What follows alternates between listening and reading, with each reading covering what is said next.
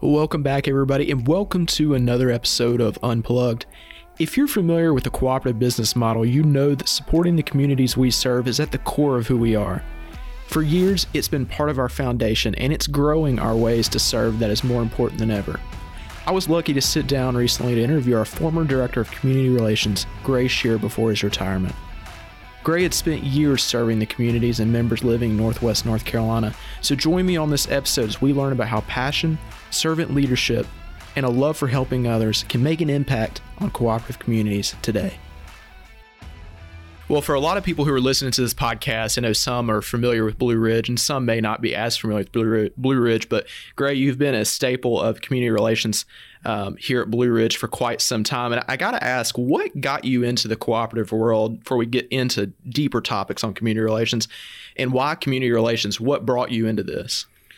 Well, to be honest with you, I went to work for a co-op really not knowing what it was like, what it was all about. Uh, went for, to a smaller co-op in South Carolina, worked there for nine years. And during that process, I started seeing what Blue Ridge was doing in the whole co-op world and in North Carolina. And it got my attention, and I started applying for jobs here. It took me a couple of tries, but I finally got on. But I was really impressed with the involvement Blue Ridge has with its members in the community, its customer service ratings. And so I set my goal to get here. And twenty-one, twenty-two years ago, I was successful.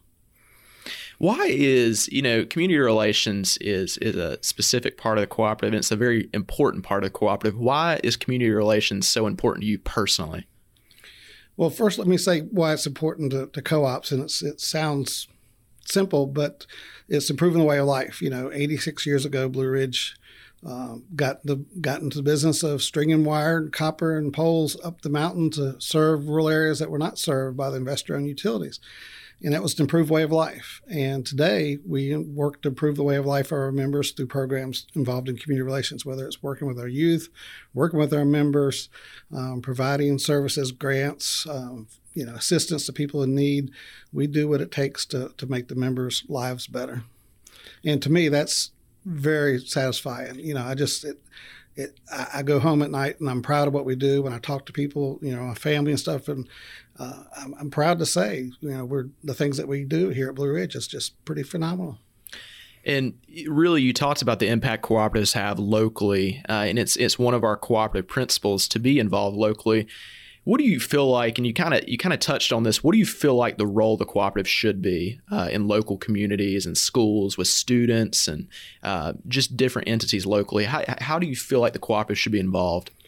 Well, I think Blue Ridge has set the blueprint for lots of other co-ops to follow. Um, we have a strong relationship with our members, and that's, that's really what makes the co-op a better place to work, a better place to serve the members and serve our communities. Something that's really special at Blue Ridge and something I've admired kind of from not an outside point of view, but from someone who's not directly in that um, in that department is our member advisory committees and our community leadership councils. Can you talk a little bit about that? You know, what's the idea behind it, and and what is the goal or the impact that you see for those in our community?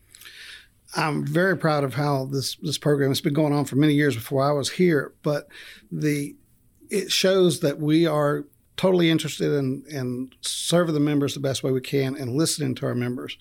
Uh, the M A C committee, Member Advisory Committee, is we call it the eyes and ears of our board of directors. Our board of director, our board of directors are elected by our members, but then we also have this Member Advisory Committee that we share information with our members about what's going on at Blue Ridge, some future planning, what's happening, and important information. It's a lot of information for our members. We don't pay them for that. They volunteer to be on that committee, and we feed them a nice dinner, but we give them lots of information, and we hope they share that in the community, and we hope they give us information back. And they have done that, and we've shaped a lot of our programs, a lot of our, our efforts based on making sure the members are comfortable with what we're doing, and it's the right thing to do for our members. And specifically on the Community Leaders Council, what's the idea behind that, and, and what do you feel like is the impact for Blue Ridge uh, in the community in that way? Well, the Community Leaders Council is, is similar to M A C, but it's also made up of folks that may not be members, uh, particularly, particularly down here in Caldwell and some in Boone. But they're leaders. They could be elected officials, um, school superintendents, uh, business owners, managers of plants, things like that. Those are folks that have the same vested interest in the community that we do. So we're just trying to bring those folks together and share information, listen to them, find out what's what's really important that's going on, how we can all work together to make these communities that we serve better.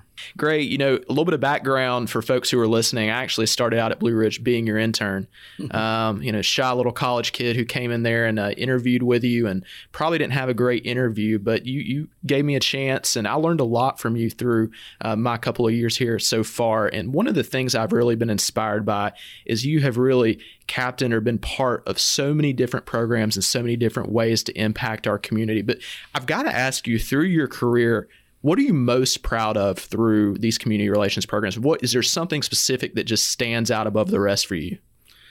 I've gotten that question asked a lot lately. Um, and by the way, you were you did well in your interview. I remember I remember you standing out in the interview. So it was a good hire, and you've done well since then. So congratulations. I appreciate that, Gray. Um, I have a hard time putting a, a label of the best on one one item. Um, I'm very proud with all the youth type programs that we have, and we have many of them, from every, everything from electric safety to our leadership track to student or teacher grants for bright ideas. Uh, I'm very proud of the member advocacy with the M A C and the C L C.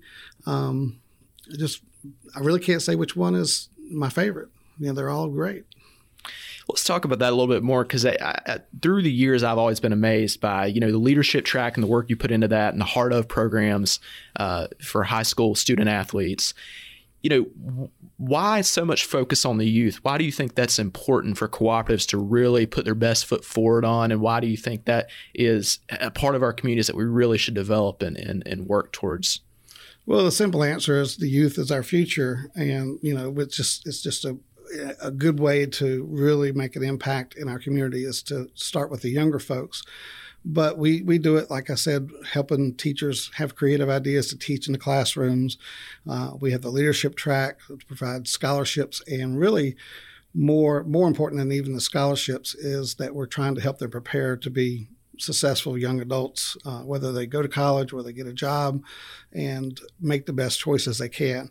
Um, ideally, we'd love to see students come back, and you know, there's a lot of folks going to be retiring here at Blue Ridge, and all these young people are going to be the ones applying for it. So we've got an invested interest to try to make these students more successful. And that's that's really kind of the basis of almost everything we do. The Heart Of program is a is a nice program that actually got started in Ashe County, and now we've got it in all four of our districts, but we're trying to save lives with that program, and that's just providing free E K Gs and sports physicals. Um, and we have lots of other volunteers, the hospitals and E M S workers that do the work for us. It's not an expensive program, but it sure does make a big impact on the lives of people. And let's highlight the leadership track a little bit, because that has really taken off in the last couple of years and grown. If I'm a parent and I'm listening to this podcast right now, or even a student for that matter, how do I get involved, or how do I get my child involved? And what are the benefits to me or my child?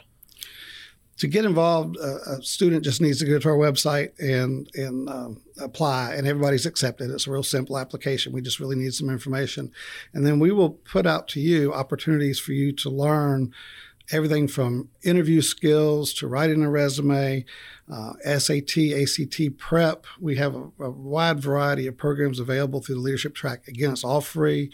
And um And then we reward students along the way with uh, camps and conferences that are, you know, nice.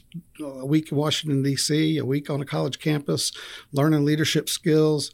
Um, we have lots of opportunities like that. And then at the very end, when they're seniors, they're eligible for thirty-two thousand dollars worth of scholarships.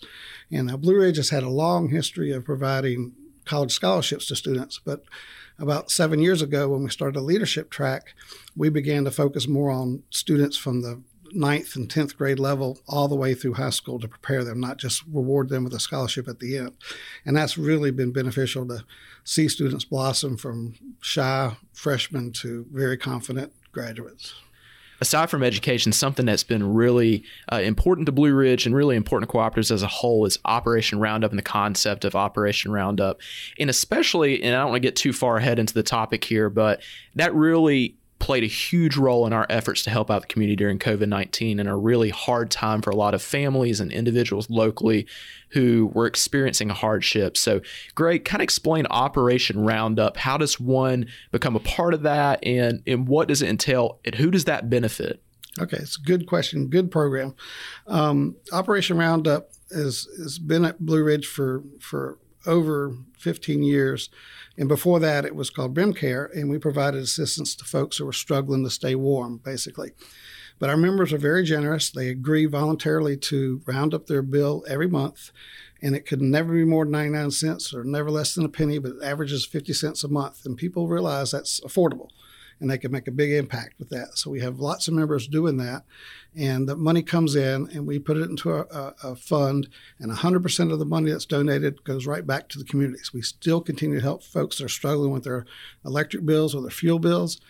And we also have started doing community grants about fifteen years ago because we had the, the funds to do that. So we're helping, our, again, our local communities. It all stays local. There's not that many charities that you can say that one hundred percent of what you give stays there and local and goes back to the communities. Ours does that. That's very important. Um, and we've been providing this kind of assistance for years. When you have a very cold winter, we have a lot more demand for the assistance. And we let our helping agencies, D S S, WE-CAN, um, those kind of organizations do the vetting for us. We're not making decisions on who gets the funds. We're letting these these folks that are receiving the, the request for assistance, they, they let us know that this is somebody they approve for funding. And we do that that way. That way our folks aren't involved in making social, social services types of decisions. Um, but then we also provide these grants, and we just did one hundred fifty thousand dollars in grants this year. Um, but we suspended that last year because of COVID, because we had so many people out of work um, that could not work because of COVID. Their businesses shut down, or they just laid people off, or nobody was coming to the restaurants. And so they struggled a whole lot. So we did not give community grants last year, but we awarded more funds to help those members. And we called that program In This Together. It went beyond Operation Roundup to provide greater assistance.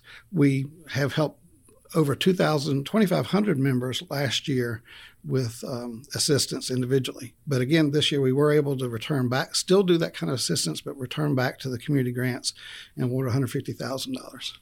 Yeah, that was a really cool program to be a part of uh, from kind of an outsider's perspective there, communicating just the details about it and, you know, kind of having control the or seeing what happens on social media and how many people are reaching out to us for help and asking for assistance through that program.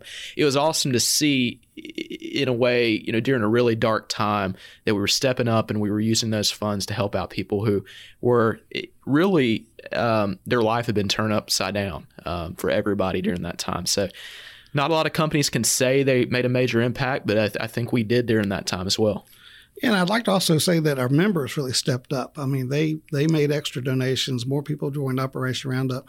But there's some really heartwarming stories of a, of a, a member here in Caldwell who got a stimulus check and realized that there are people in more need than he. And he brought it to us and said, please help somebody with their power bill. We had a gentleman, a business owner in, in Boone area, and he actually made a five thousand dollars donation to help the families in the Cove Creek area. And it turned out that's where his um, daughter taught school, and she must have communicated to him about how many students, families were struggling.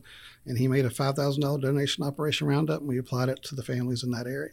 And that really speaks volumes about Blue Ridge members, cooperative members in general. We're always looking out for each other. We're always looking out for the communities and the areas we serve. And I got to ask you, as someone who's been in the industry for some time now, what has been the one thing, if you could take away, and I'm, I'm kind of putting you on the spot here, what has been something you have really learned as a part of your job that it's going to stick with you long after you've walked out those doors? I'm not sure it's what I've learned, but what I've observed is the the great nature of people. I mean, our, the folks that work here at Blue Ridge, really everywhere from from the linemen to the to line techs to accounting, I T, P R, marketing, whatever it might be. Everybody has a servant's heart, and it's the core of what makes Blue Ridge what it is. And I can tell you, it's not that way everywhere. So that's what that's that's what I'm going to take away is is the people that, that work here and that serve our members. Um, I think we've got great members, but we really have a great group of uh, of people serving them at Blue Ridge. Well, that wraps up another episode of Unplugged. Again, I'm your host, Jacob Puckett. Thank you for tuning into this episode, and thank you for tuning into past episodes. We really appreciate you listening, learning about what we do in every day at Blue Ridge Energy and in the cooperative world. If you enjoyed this podcast or any of our others, I hope you will subscribe to the podcast and listen for more. Until next time.